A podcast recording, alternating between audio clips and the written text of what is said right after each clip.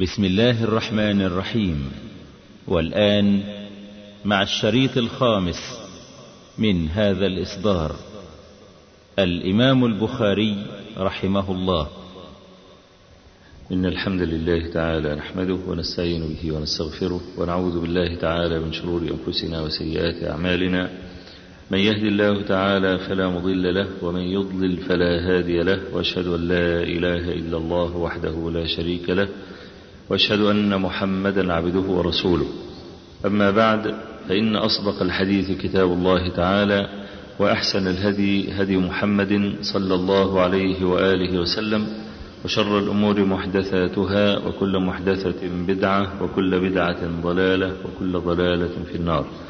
اللهم صل على محمد وعلى آل محمد كما صليت على إبراهيم وعلى آل إبراهيم في العالمين إنك حميد مجيد، وبارك على محمد وعلى آل محمد كما باركت على إبراهيم وعلى آل إبراهيم في العالمين إنك حميد مجيد.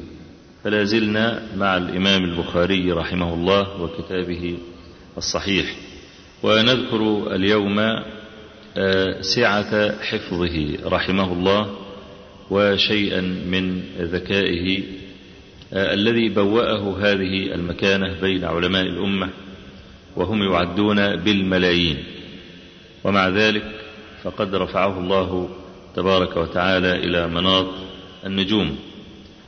يقول جعفر بن محمد القطان: سمعت محمد بن إسماعيل البخاري يقول: كتبت عن ألف شيخ وأكثر، عن كل واحد منهم عشرة آلاف وأكثر، ما عندي حديث إلا أذكر إسناده. يبقى هو روى عن ألف شيخ، كل شيخ عشرة آلاف، يبقى حصيلة اللي عنده كام؟ تعرفش تحسبه.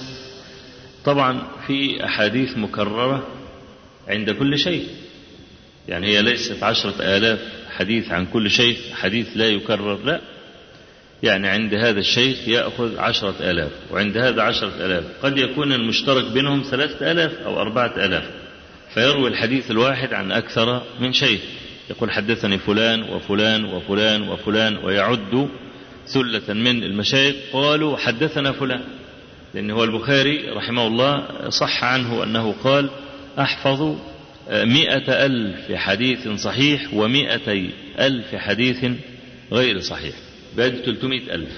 وصح عنه أيضا أنه قال: صنفت هذا الكتاب، وهو يقصد الصحيح، من ستمائة ألف مسموعة، مسموعة أي تلقاها سماعا من شيوخه. فحصيلة ما عند البخاري ستمائة ألف، يبقى أنت لما إيه تطرح منها الكمية دي تجد أن ده المكرر، لكن هو ستمائة ألف حديث لا يتكرر، كل حديث يحفظه ويذكر إسناده، ولا يدخل له حديث في حديث مهما بعد العهد من السماع. في حديث سمعها مثلا أربعين عام يحفظها كأنه سمعها الآن. والعرب يعني عموما كانت أمة تتميز بالحفظ، حتى أن الواحد منهم كان يسمع القصيدة التي تشتمل على حوشي الألفاظ وغريب المعاني مرة واحدة فيحفظها، لا يخرم منها لفظة واحدة، فهذا ليس بعجيب. فإذا أضفت إلى هذه الحافظة تقوى الله سبحانه وتعالى والتدين بهذا الكلام المسموع، الأمر يفرق كتير. يعني الإنسان إذا تحرك لله سبحانه وتعالى في أي شيء من العلوم فيرى هذا عليه، حتى أنه ينبهر هو نفسه، يتعجب كيف حفظ كل هذا. ويحضرني في هذا الحديث الذي رواه أبو داود ورواه الترمذي وغيرهما، وهو عند البخاري معلق في الصحيح، علقه البخاري ووصله أبو داود والترمذي وغيرهما، حديث زيد بن ثابت لما قال له النبي صلى الله عليه وسلم: تعلم كتاب يهود، أو قال لغة يهود، فإني لا آمنهم على كتابنا. عند الترمذي السريانية، عند أبي داود العبرية. حافظ بن حجر يقول أن زيد بن ثابت تعلم اللسانين معا لحاجته إليهما، فقال له: تعلم العبرية، لا يعرف عنها شيئا، والسريانية لا يعرف عنها شيئا، قال زيد بن ثابت فحذقته أي حذقت هذا اللسان في خمسة عشر يوما، خمسة عشر يوم يبقى حافظ للغة العبرية وحافظ للغة السريانية. ايه خمسة عشر يوم؟ نصف شهر. لا قيمة لهذا الرقم بالنسبة للمحفوظ، ولكن هيجه رسول الله صلى الله عليه وسلم لما قال له إني لا آمنهم على كتابنا. إذا كانت المسألة مسألة الدفاع عن القرآن، ده احنا ندفع بأجسادنا وأعراضنا ودمائنا وأموالنا، إذا كانت المسألة هتحصل القرآن، هتحصل الكتاب، كتاب المسلمين. يوم هو لما انطلق لله تبارك وتعالى رزقه الله عز وجل هذا الفهم، حتى أنه يصير من أهل اللغة في خلال خمسة عشر يوم، وهذه معجزة يعني ما أظنها حصلت مثله بهذا الشكل. فهو لما الإنسان يتدين بالعلم ويكون همه الأكبر أنه يحفظ هذا العلم ويوصله للناس ليكون أمينا، الله تبارك وتعالى يوسع فهمه ويبارك له في العمل. فكذلك كان الإمام البخاري والأئمة الآخرون الذين هم على شاكلته.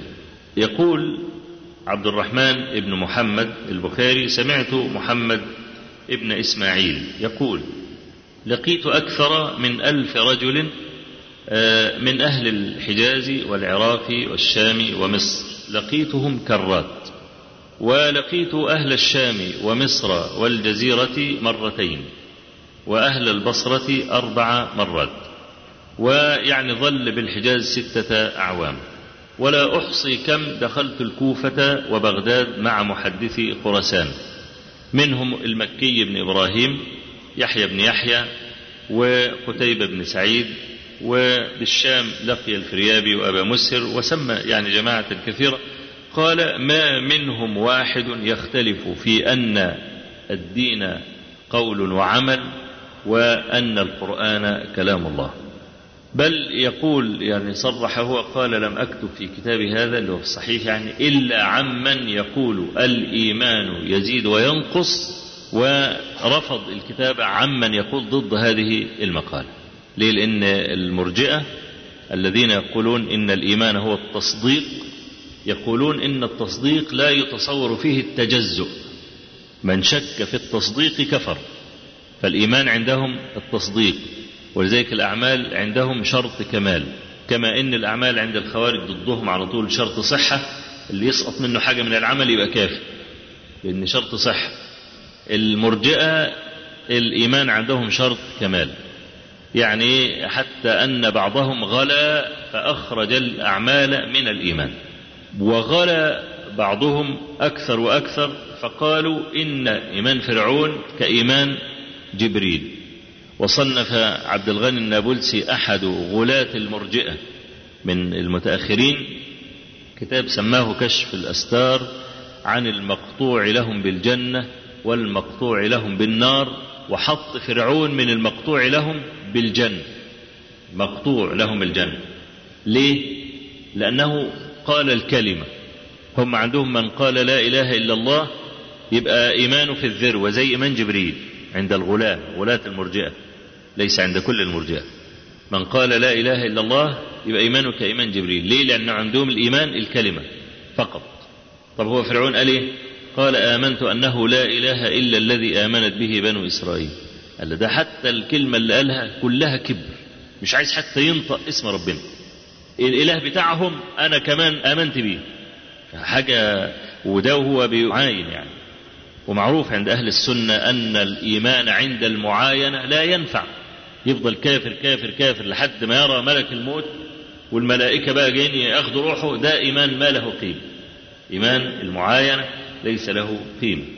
فالإمام البخاري يقول لم أروي في كتابي هذا إلا عمن يقول الإيمان قول وعمل يزيد وينقص. قال محمد بن أبي حاتم الوراق، الوراق البخاري الذي صنف كتاب إيه؟ شمائل البخاري. قال سمعت حاشد ابن إسماعيل وآخر يقولان كان أبو عبد الله البخاري يختلف معنا إلى مشايخ البصرة وهو غلام فلا يكتب حتى أتى على ذلك أيام، فكنا نقول له إنك تختلف معنا ولا تكتب، فما تصنع؟ فقال لنا بعد ستة عشر يوما قد أكثرتما علي، اعرضا علي ما كتبتما.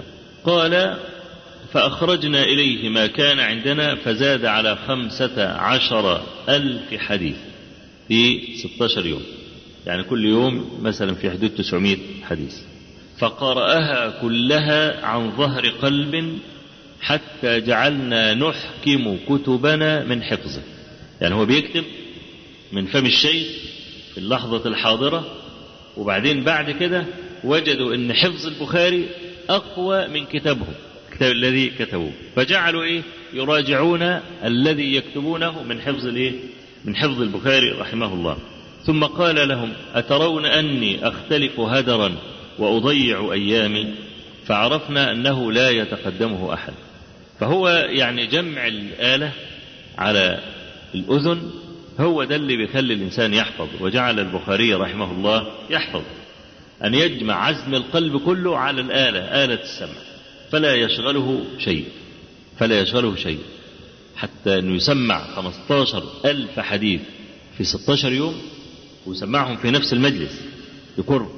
ودي طبعا يجيب عن شيء استبعده بعض من لا يعرف سير السلف، إن واحد يقول لك مثلا إيه قرأت القرآن في ليلة. آه اللي يحفظ القرآن يمكن أن يراجع القرآن في ليلة من شدة إحكامه للقرآن وجريان لسانه به، حتى صار إنه هو كالماء على طول وهو يسرع، يعني ما بيقعدش بقى يتجود ويجيب مخارج الحروف وبتاع والكلام ده، لا لو قرأ القرآن هذرا كده سريعا مع إحكامه له وحفظه يجيب القرآن في الليل. والصحابة كانوا يعني يحفظون القرآن ويعملون به، فلما نقرأ أن عثمان بن عفان ذهب إلى الحجر وقرأ القرآن كله في الوتر في ركعة واحدة من الوتر، أنا لا أستغرب مثل هذا أبدا مطلقا. كان الأحاديث وهي ليست كالقرآن في جرانها على اللسان وعلى خفتها، إن الله عز وجل قال ولقد يسرنا القرآن للذكر فهل من مدكر، فتيسير القرآن للذكر بخلاف الأحاديث وأسماء الرواه والكلام ده. فلما يعود البخاري في مجلس يسمع لهم خمسة عشر ألف حديث أو في مجلسين أو ثلاثة خمسة عشر ألف حديث، فهذا يدل على أن القرآن أيسر من ذلك. يقول حاشد بن إسماعيل أيضا وهذا الآخر الذي روى محمد بن أبي حاتم الوراق هذا الكلام عنهما، يقول كان أهل البصرة من العلماء يعدون خلفه في طلب الحديث وهو شاب حتى يغلبوه على نفسه، يعني أول ما يشوفوه يفضلوا يجروا وراه لحد ما يوقفوه غصب عنه ويقعدوه في الطريق، وبعدين يقولون له إيه أمل علينا، فلا يلبث أن يجتمع عليه ألوف في الطريق وهو يقعد يعمل لهم مجلس إيه يعمل لهم مجلس إملاء. قالوا ولم يخرج وجهه لم يخرج وجهه يعني إيه يعني لم يكن له لحية آنذاك. والحكاية التي رواها أبو أحمد بن عدي عن عدة من المشايخ وذكرناها قبل ذلك، ولكن لا بأس من ذكرها لأنها متعلقة بهذا البحث. امتحان أهل بغداد له لما دخل بغداد وأرادوا امتحانه فعمدوا إلى مئة حديث فقلبوها جميعا، قلبوا أسانيدها ومتونها وأعطوا كل واحد عشرة، يبقى عشرة رجال معهم مئة حديث، حتى إذا انتهى البخاري من الإملاء قام الأول فسأله عن حديث قال لا أعرفه، وعن حديث لا أعرفه، إلى تمام العشرة ثم إلى تمام المئة، ثم يقول البخاري في كل ذلك لا أعرفه، حتى إذا قضى هؤلاء جميعا ما عندهم أرجع البخاري الأسانيد إلى المتون والمتون إلى الأسانيد، فما قام من مجلس حتى أذعنوا له بالفضل. وكان ابن صاعد إذا ذكره يقول الكبش النطع. وهذه حكاية أيضا غريبة تدل على مدى حفظ البخاري رحمه الله.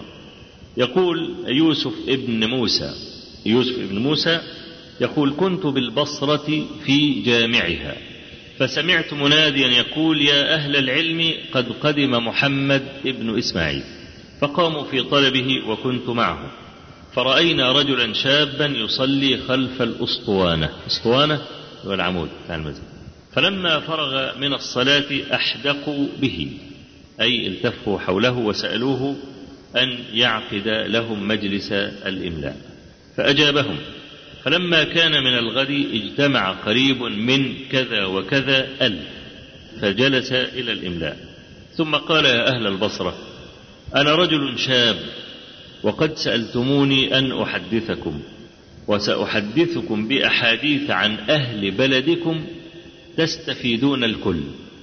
طب هو يحدثهم عن أهل بلدهم؟ يعني بيع المية بحرق سقايين؟ هو كلمة تستفيدون الكل دي معناها إيه؟ أنها عن أهل بلدهم وهم لا يعرفونها. هو ده بقى النكتة في الموضوع اللي تدل على علو كعب المخاطب. فيحدثهم أحاديث عن علماء البصرة وأهل البصرة لا يعرفونها، وأهل البصرة لا يعرفونها. فيقول: حدثنا عبد الله ابن عثمان ابن جبلة ابن أبي رواد بلديكم بتاعكم منه. وعبد الله بن عثمان ده اللي هو اللي الملقب بإيه؟ بعبدان. عبدان احنا قلنا ايه لقب بعبدان ليه؟ عشان له كنيتين، ابو عبد الله وابو عبد الرحمن. فعبدان ده بصري.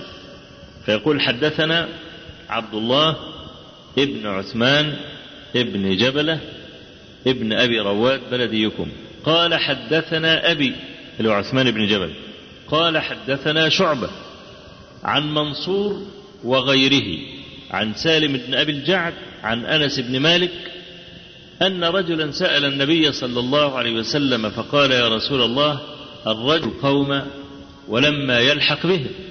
قال: المرء مع من أحب.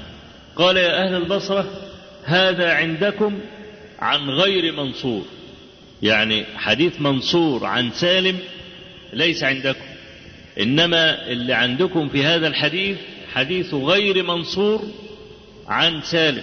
غير منصور ده مين بقى؟ ده عمرو بن مره. إن البخاري روى هذا الحديث في صحيحه من طريق جرير ابن عبد الحميد عن منصور، والمسلم برضه رواه، ورواه هو ومسلم عن عبدان عن أبيه عن شعبة عن عمرو بن مره عن سالم ابن أبي الجعد عن أنس.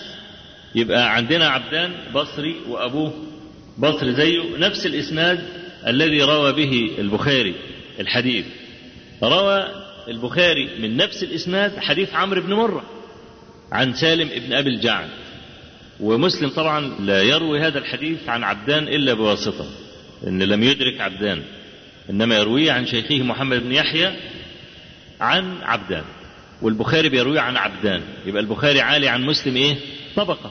فهو مع المنصور وغيره. الغير ده اللي هو مين بقى؟ اللي هو عمرو بن مره. وحديث عمرو بن مره هو اللي معروف في البصرة، لكن حديث منصور لا، غير معروف في الايه؟ في البصرة. والبخاري عقد المجلس كله على هذه الشاكلة، يأتي بأحاديث عن أهل البصرة لا يعرفها أهل البصرة.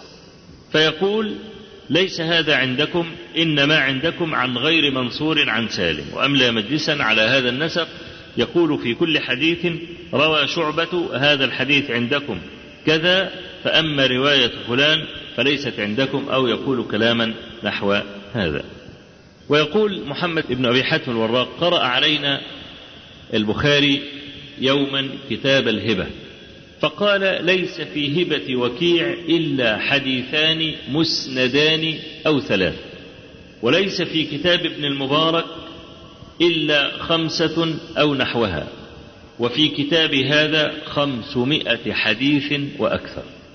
وكيع له كتاب اسمه الهبة، صنف كتابا في الهبات، وكذلك ابن المبارك. أغلب كتاب وكيع معاضيل ومراسيل ومقاطيع وبلاغات، وكتاب ابن المبارك كذلك. إنما الأحاديث المسندة عند وكيع حوالي ثلاثة، وعند ابن المبارك حوالي خمسة، وعند البخاري خمسمائة. طبعا هو كتاب الهبة في صحيح البخاري ما فيهوش غير سبعين حديث، سبعين حديث في كتاب الهبة في صحيح البخاري. فهذا يحمل على إما أن يكون البخاري صنف كتابا في الهبة مخصوص وضع فيه الخمسمائة، وأنا لا أعلم يعني أحد نسب إلى البخاري هذا الكتاب. فيبقى الاحتمال الآخر، وهو إن البخاري هو بصنف كتاب الهبة انتقاه من خمسمائة حديث مرفوع، قدامه خمسمائة حديث مرفوع، فانتقى منها السبعين التي وضعها في كتابه. فهو يقول إن أحاديث الهبة عندي في محفوظي تبلغ خمسمائة حديث مرفوع إلى النبي عليه الصلاة والسلام، انتقى منها السبعين التي وضعها في كتابه في الجامع الصحيح، وهذا هو أقرب من القول بأن البخاري صنف كتابا في الهبة. وقال لمحمد بن أبي حاتم الوراق مرة: تفكرت في أصحاب أنس فحضرني في ساعة ثلاثمائة. قاعد يفكر في أصحاب أنس اللي هم الذين رووا عنه زي ثابت البناني وحميد الطويل وعبد العزيز بن صهيب وسالم بن أبي الجعد، ودول حب بس يعرف مين أصحاب أنس الذين رووا عنه الأحاديث. ففي ساعة زمن واحدة تذكر إيه؟ تذكر ثلاثمائة نفس. ويقول أبو الأزهر: كان بسمرقند أربعمائة ممن يطلبون الحديث. طبعا يطلبون الحديث يعني إيه؟ يعني علماء كبار ممن يطلبون الحديث، يعني كانوا علماء وأيضا يطلبون الحديث.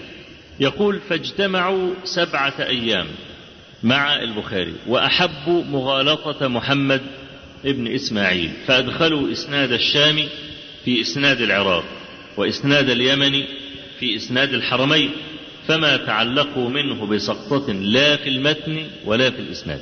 ويقول محمد بن يوسف الفربري، وهذا أحد رواة الصحيح أحد رواة الصحيح وهو من آخر من حدث بصحيح البخاري، قال الفربري: سمع صحيح البخاري معي تسعون ألفا لم يبق منهم أحد غيري لم يبق منهم أحد غيري. فمحمد بن يوسف الفرابري يقول: سمعت أبا عبد الله يقول: ما استصغرت نفسي بين يدي أحد إلا علي بن المديني، وربما كنت أغرب عليه. علي بن المديني ده يكنى بأبي الحسن، و... وهذه كنية علماء العلل، أشهر اثنين تكلموا في العلل كنيتهم أبو الحسن. هذا علي بن المديني أبو الحسن، وأبو الحسن مين؟ الدارقطني اللي هو إمام الأئمة بقى في زمانه، وأملى كتاب العلل من حفظ اللي هو الدارقطني، يعني بحيث أنك أنت إذا قرأت في كتاب العلل تدوخ كأنك أنت بتبص من الدور المية وعشرة من على برج التجارة العالمي، قاعد هناك بتبص لتحت تشوف بقى أقل واحد في الأرض قد إيه، أنت بقى تدوخ على طول لما تقرأ كتاب العلل للدارقطني، وتستغرب إن لم تعرف سيرة العلماء، تستنكر ان ممكن انسان انسان مش جن يعني انسان يملي هذا الكتاب من حفظه ولا يختلط عليه اسناد في اسناد، وكأن المسألة زي يقول هو الله عن كده. فابو الحسن علي بن المديني رحمه الله كان عالي القدر، يعني البخاري لما يقول ما استصغرت نفسي بين احد الا بين يدي علي وربما كنت اغرب عليه، تعرف مدى حفظ البخاري لما تعرف مين هو علي بن المديني وكيف أن البخاري يغرب عليه. فعلي بن المديني كان جليل القدر في هذا الباب، باب الأسانيد المعللة، ده أستاذ الدنيا فيه، حتى أن الإمام أحمد ابن حنبل قبل أن يحدث بينهما ما حدث كان لا يسميه مطلقا لا يسميه مطلقا ولا يحفظ أن الإمام أحمد في يوم من الأيام قال له يا علي أبدا، إنما كان يكنيه إجلالا له واحتراما له. ومن جلالة علي بن المديني، وهو من أقران أحمد، علي بن المديني من أقران أحمد، من جلالته أن الإمام أحمد روى عنه في مسنده روى عنه في مسنده فجعله في طبقة شيوخه، روى عنه في حدود ستين حديث في المسند. فعلي بن المديني ده كان صنف المسند المعلل على الأسانيد واستقصى، كان في أكثر من ألف جزء، جمع الأسانيد المعللة كلها، تكلم عليها بالتفصيل. وبعدين رحل من بلده حوالي سبع سنين، فكان حاطط المسند بتاعه ده في حاجة زي عندنا المطر كده، عارفين المطر ولا ولا دي لغة خاصة بيه؟ الفلاحين عارفين المطر، المطر بقى اللي بيتعامل بالطين ده بيحطه في الرز والغلة والكلام ده. فهو عمل ايه؟ عمل حاجة زي المطر كده بالطين، وحط المسند وروح راح رحل بقى ايه إلى بلاد الدنيا. رجع بعد سبع سنين، فحب ان هو يراجع حديث معين يشوف اسانيده، فراح عشان يطلع جزء من الكتاب، فبيهز المطر كده فلا تقيل جدا، قعد يهز فيه ما عرفش يحركه، فتح كده لقى المسند بقطين كله على بعضه ايه بقطين كله ببعضه. قال: ففترت همتي ان اجمعه مرة اخرى، فلو ان مثل هذا المسند المعلل موجود بين ايدينا لكان ثروة ضخمة من مثل هذا الامام. يعني احنا لما بنبص للمسند المعلل بتاع البزار المسمى بالبحر الزخار ومطبوع منه تسع مجلدات كان حققه يعني صاحبنا رحمة الله عليه الدكتور محفوظ الرحمن زين الله، وحققه تحقيقا جيدا وطلع منه تسع مجلدات، وأهداني المجلد الأخير قبل أن يموت بعشرة أيام. فلما تنظر إلى المسند المعلل بتاع البزار صاحب الحديث لا يمل من القراءة فيه، لا يمل، هي عبارة عن أحاديث وتعليل زي معجم الأوسط للطبراني كده، يقول لك حدثنا فلان عن فلان عن فلان، وبعدين لم يروي هذا عن فلان إلا فلان تفرد به فلان، هو ماشي على كده على طول. أو يقول لك إن فلان بيروي مسندا وفلان بيرويه معضلا وفلان أسنده وفلان وصله وفلان أرسله، الكتاب كله كده. أهل الحديث لا يشبعون من مثل هذا النمط من التصنيف، فقيمة البحر الزخار لا تساوي قيمة المسند المعلل لعلي بن المديني، لأنه اسمه المسند المعلل.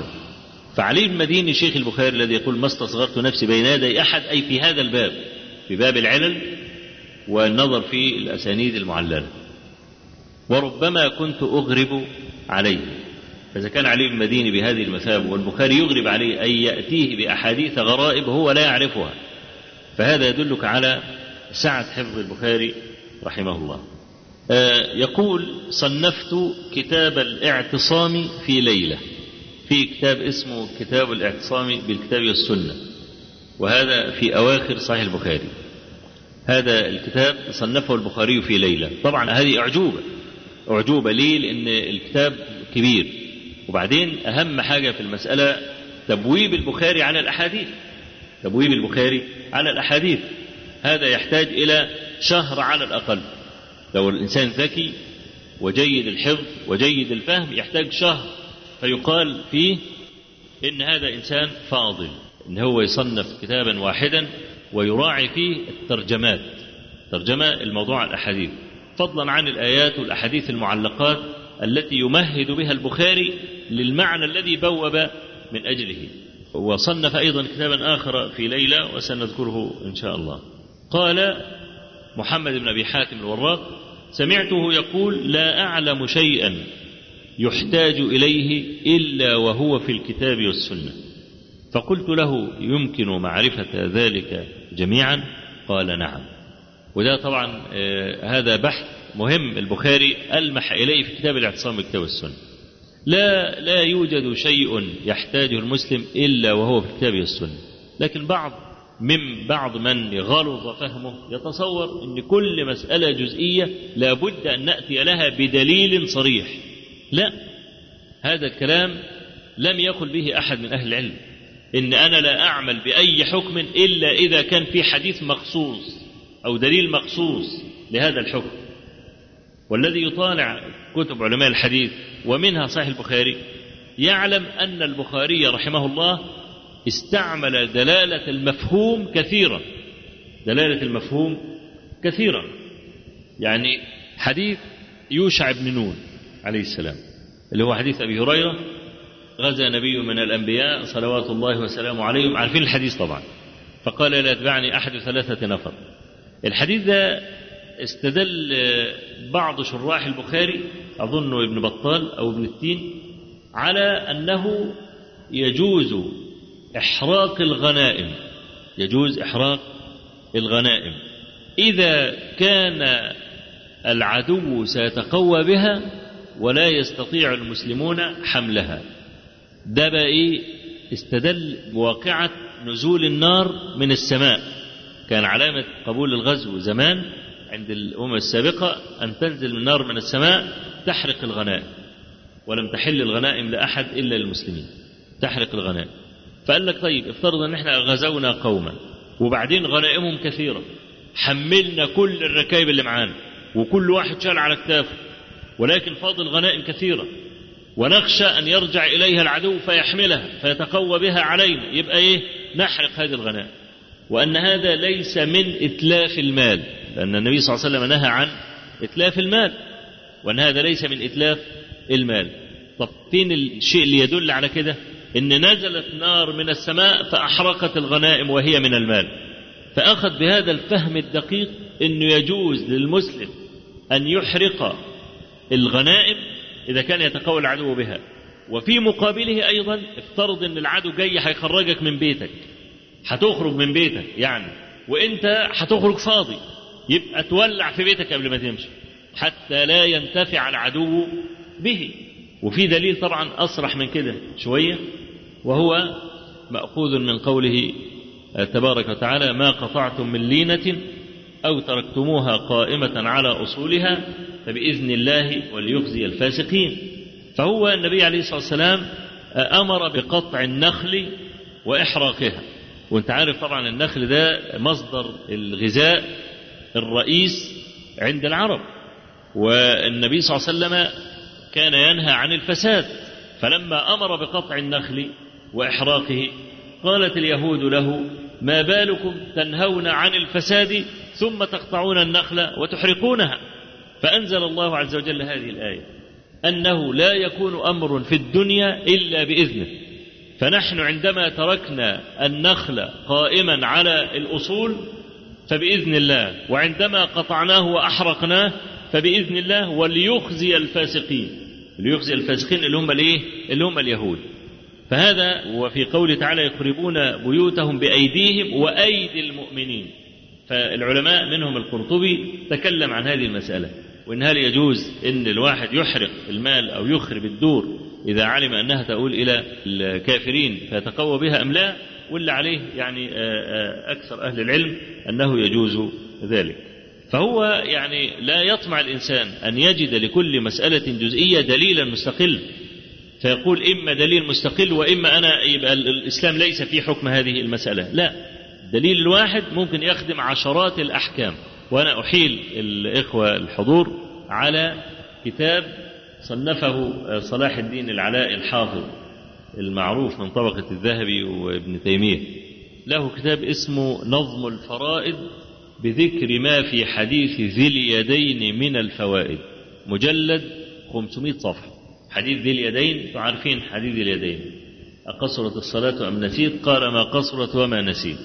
ثم التفت إلى الناس قال: صدق ذو اليدين؟ قالوا: نعم يا رسول الله. فصلى ركعتين وسجد للسهو. أدي الحديث يطلع فيه مجلد خمسمائة صفحة، يقول إيه هيجيب؟ إيه فيه؟ أنت تتخيل كده ممكن يجيب إيه في الثلاث أربع سطور دول؟ لما تطالع بقى كتاب العلي، ومن أجود المصنفات في هذا الحديث، كتاب ممتع: ما ترك شاردة ولا واردة ولا فاذة إلا وذكرها في هذا الحديث. وحديث إنما الأعمال بالنيات قال الشافعي رحمه الله: يدخل في سبعين بابا من العلم. يدخل في سبعين بابا من العلم. شوف كل علم يحتاج إلى مصنف، فأنت لو حبيت تصنف في إنما الأعمال بالنيات وكل ما يتطرق إلى النية ستكتب مجلدات كثيرة. فهو يعني ما من شيء يحتاجه المسلم إلا وهو موجود في كتاب السنة، لكنه يحتاج إلى علماء يغوصون على المعاني. قال محمد بن أبي حاتم الوراق: كان شيخ يبر بنا في مجلس الداخلي. مين الداخلي بقى؟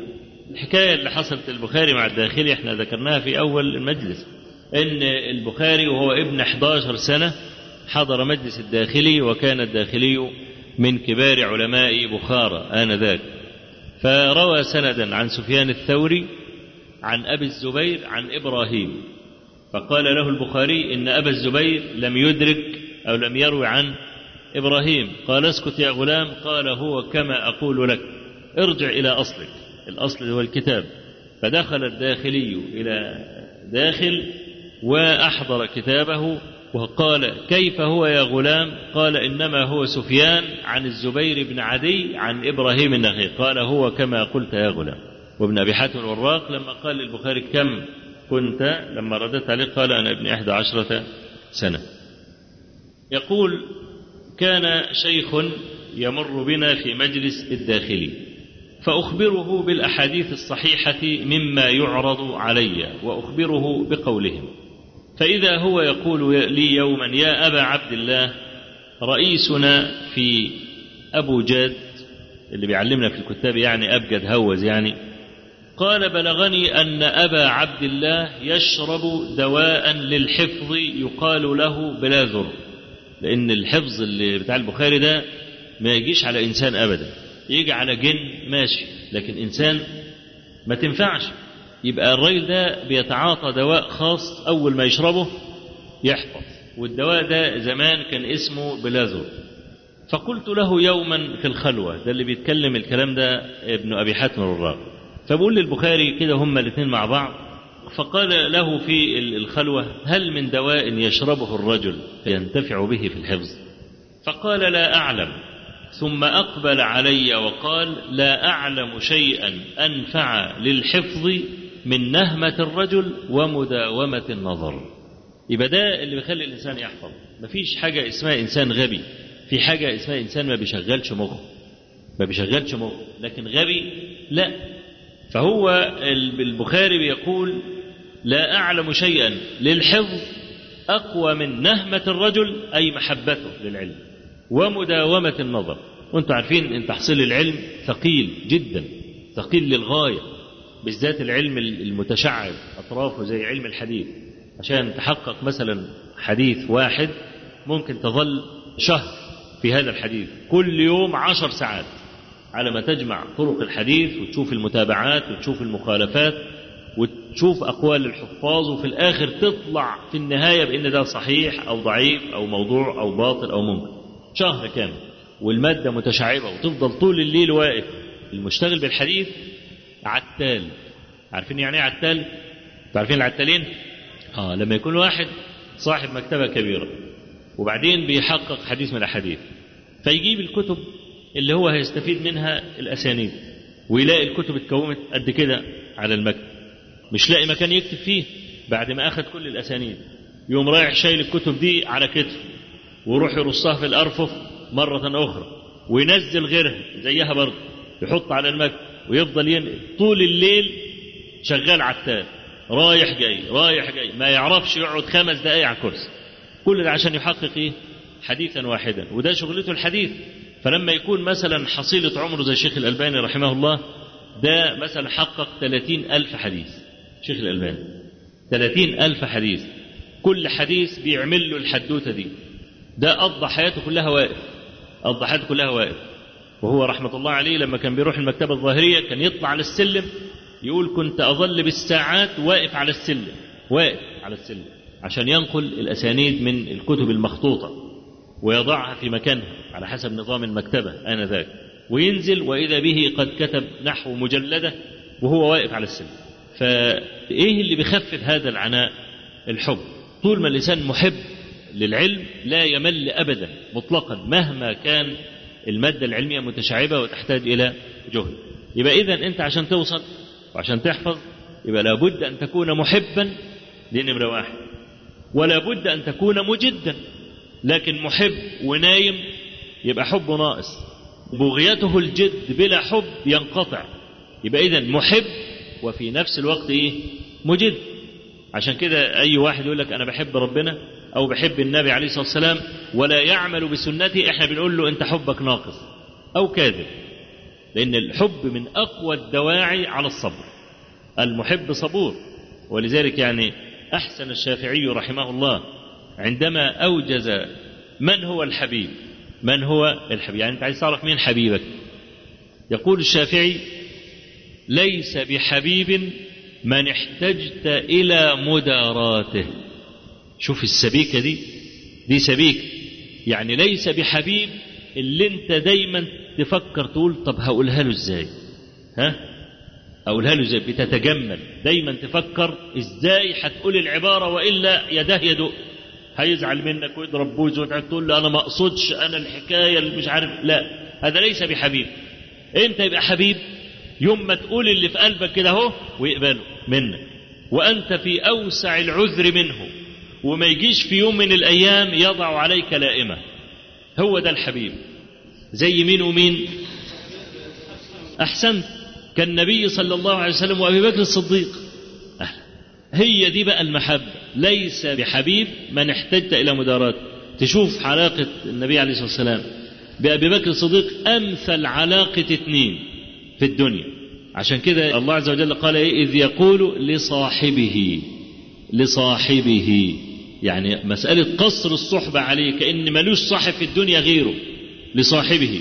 بخلاف عمر بن الخطاب، عمر اعترض على النبي عليه الصلاة والسلام ووقف في عبد الله بن ابي سالوه قال له ازاي تصلي عليه؟ قال له نحى عني يا عمر، واخد بالك، وقول له خلينا اقطع رقبه حاطب بن ابي بلتعه، يقول له نحى عني يا عمر، يقول دعني اقطع عنك هذا المنافق، يقول له اسكت يا عمر، يقوم يراجعه. انما ابو بكر الصديق ما راجعه قط ابدا، والاثنين يقولوا نفس الكلمه، واخد بالك، ويجده على هواه مئة بالمئة. هذا هو الصاحب اللي عايز بقى يكون بيحب واحد وعايز يبقى يصل إلى ذروة المحبة فليرمق علاقة رسول الله صلى الله عليه وسلم مع أبي بكر الصديق رضي الله عنه. ويقول محمد بن أبي حاتم الوراق: سمعت عباسا الدوري، عباس الدوري، عباس بن محمد الدوري من طبقة البخاري، ويروي كتاب التاريخ عن يحيى بن معين، يقول: ما رأيت أحدا يحسن طلب الحديث مثل محمد بن إسماعيل، كان لا يدع أصلا ولا فرعا إلا قلعه، ثم قال لنا: لا تدعوا شيئا من كلامه إلا كتبتموه. طبعا أنت لن تشعر بحلاوة هذا الكلام إلا إذا دخلنا، إلا بعد ما ندخل في كتاب البخاري. حتى الآن نحن نترجم للبخاري، أما ندخل بقى في صحيح البخاري وكيف صنفه ونأخذ نتفا من غرائب تراجمه ستعلم قدر البخاري رحمه الله. قال: وكتب إلى أبي عبد الله بعض السلاطين في حاجة له ودعا له دعاء كثيرا، فكتب إليه أبو عبد الله: سلام عليك، فإني أحمد إليك الله الذي لا إله إلا هو، أما بعد، وصل إلي كتابك وفهمته، وفي بيته يؤتى الحكم والسلام. يعني السلطان بعض السلاطين عايز منه حاجة معينة إن هو يذهب إليه عشان يفصل فيها، قال له: أنا فهمت اللي أنت عايزه، فإذا كنت عايز حاجة تعال، خلاص، في بيته يؤتى الحكم والسلام. طبعا قلنا قبل ذلك أن العلماء كانوا أعزة لأن الدولة أعزتهم، لأن الدولة أعزتهم، وكان أمير المؤمنين كان يحب العلم والعلماء وكان يعظمهم، فكان الوالي اللي هو المحافظ على أي بلد من البلاد ما يستطيع أن يفعل شيئا لأحد من أهل العلم، وإلا اشتكى هذا المحافظ إلى أمير المؤمنين، وقد يقرعه وقد يعزله. ليه؟ لأن كانت الدولة آنذاك تعظم العلم، لذلك نصرها الله تبارك وتعالى. يقول إبراهيم الخواص: رأيت أبا زرعة كالصبي بين يدي محمد ابن إسماعيل يسأله عن علل الحديث. أبو زرعة الرازي اللي هو عبيد الله ابن عبد الكريم، وهو أحد الآيات أحد الآيات في معرفة علل الحديث. ومن طالع كتاب علل الحديث لابن أبي حاتم الرازي عرف قدره وقدر أبي حاتم، ولا يعرف قدر هذا الكتاب إلا رجل أمضى على الأقل عشرين سنة مع الجد والكدح في علم الحديث. لأن كتاب ابن أبي حاتم الرازي، كتاب العلل ده، كتاب شفرة غير علل الدارقطني.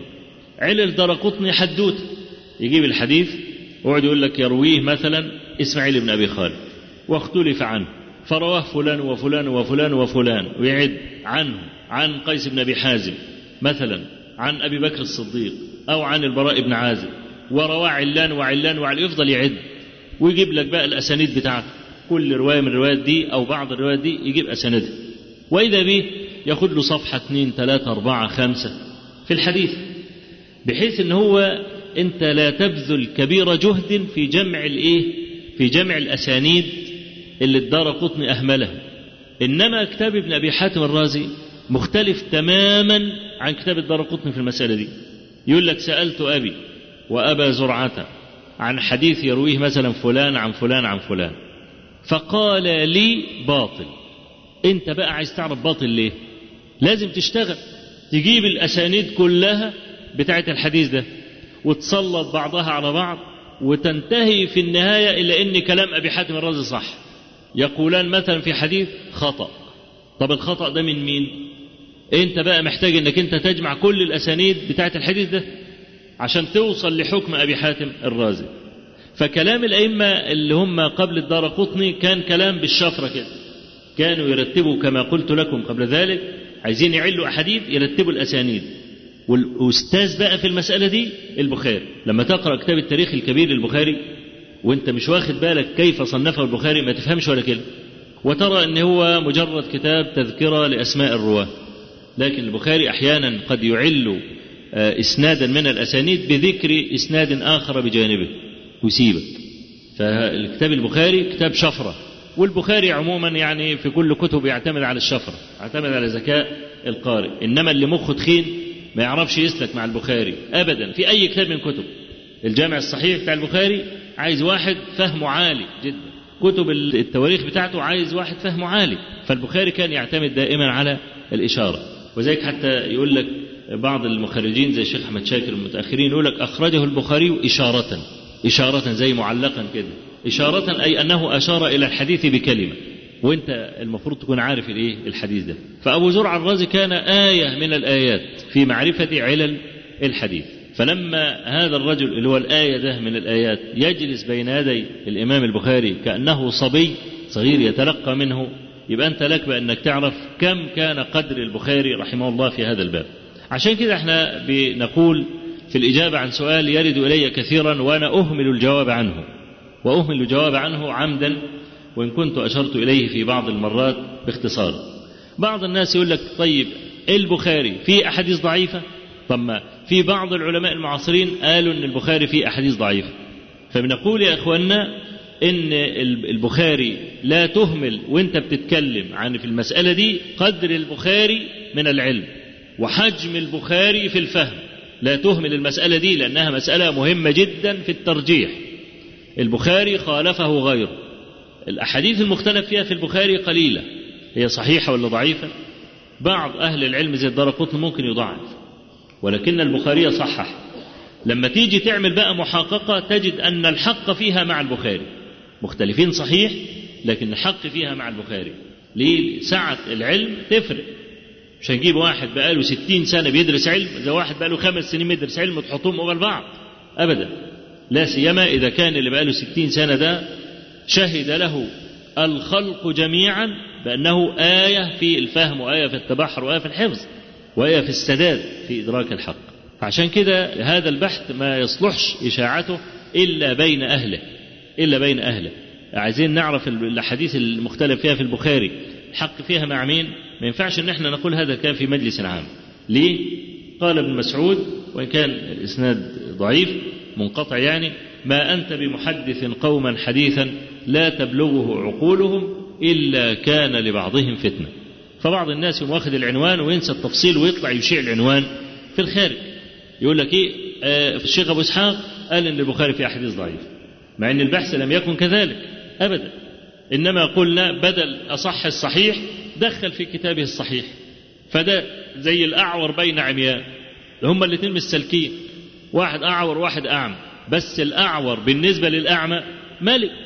فالمسألة عند البخاري صحيح وأصح، هو قال لك أنا ملتزم أن أنا أدخل الأصح في الكتاب، أم دخل الصحيح، فالصحيح بالنسبة للأصح مرجوح ولا لا؟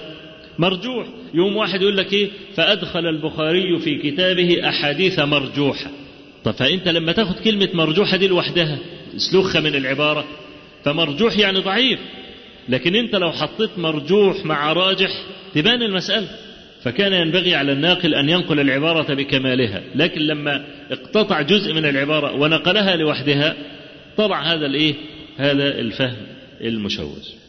في بعض إخواننا بيقول أن الأمة بتنحر وتذبح وانت عمال تتكلم في وادي اخر.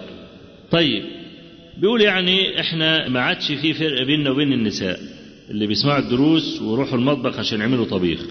بيقول يعني ما تقولش ان احنا ربينا وايه النتيجه.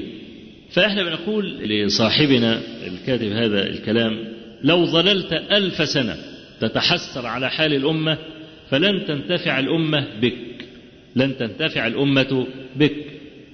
احنا ما ضعنا وصرنا أشباه رجال إلا بسبب إهمالنا هذا الذي أقوله أنا الآن، هذا الذي أقوله أنا الآن. يعني النهاردة هذا الأخ كاتب هذا الكلام لو إني طلع مئة زنديق يقولوا البخاري كله أحاديث موضوعة يقول لك أنا ما يعنينيش الكلام ده الآن، اركن الكلام ده على جنب، أنا يهمني اليهود، يهمل اليهود. إنما أن ينهار صحيح البخاري كله ده لا يعني في شيء، ولا يعني هؤلاء المتحمسين ولا هؤلاء لا ينصروننا لا في دنيا ولا دين. احنا ما ضعنا الآن، ضياعنا الآن سببه ضياع الشريعة. احنا ايه اللي بنعمله؟ بنرجع الأمة مرة أخرى إلى الأصول. قصار النظر أمثال كاتب هذا الكلام لا يرون خطورة الذي نفعله الآن والجهد الكبير الذي يبذل لأجل أن نرجع الأمة إلى ماضيها مرة أخرى. أعداؤنا يحولون ويقاتلون قتال الأبطال حتى يحولون بين الأمة وبين هذا الذي نشيعه في الأمة الآن، هو الغزو الثقافي الذي ضيع هوية الأمة، والفضائيات وإغراق الأمة في مسائل اللهو واللعب هو سببها أن احنا بندرس الكتاب والسنة. يعني صار التدريس الكتاب والسنة صار سلبية الآن عند كاتب هذا الكلام، صار سلبية. طيب أنا بقول له هل أنت تستطيع طالما أنك أنت راجل وبشنبات والغير على الدين بتجري في عروقك، أنت ماذا فعلت للأمة؟ أنت شخصيا يا كاتب هذا الكلام أنت ماذا فعلت؟ هل تستطيع أن تفعل أي شيء؟ تقدر توصل للحدود وتقاتل؟ تقدر تدافع عن كتاب الله؟ تدافع عن سنة النبي عليه الصلاة والسلام؟ واحد بيشتم ربنا تقدر تدافع عنه؟ تقدر تثبت حتى أن ربنا سبحانه وتعالى حي؟ ما يستطيع أن يفعل شيئا من ذلك. فإحنا لما بنرجع الأمة مرة أخرى لتذود عن حياضها، وأنا أقول وأكرر أن الأمة ضاعت بسبب إهمال الكتاب والسنة. نحن مش عارفين كيف انتقلت إلينا هذه الأحاديث. لما يجي واحد يطعن في حديث في صحيح البخاري وهذا الحديث يتعلق به عشرات الأحكام الشرعية، يبقى أنا هدمت عشرات الأحكام الشرعية اللي هي مؤسسة ومعروف حكمها عند الأمة في سابق الزمان، أصبحت الآن بلا حكم عندنا، صارت بلا حكم.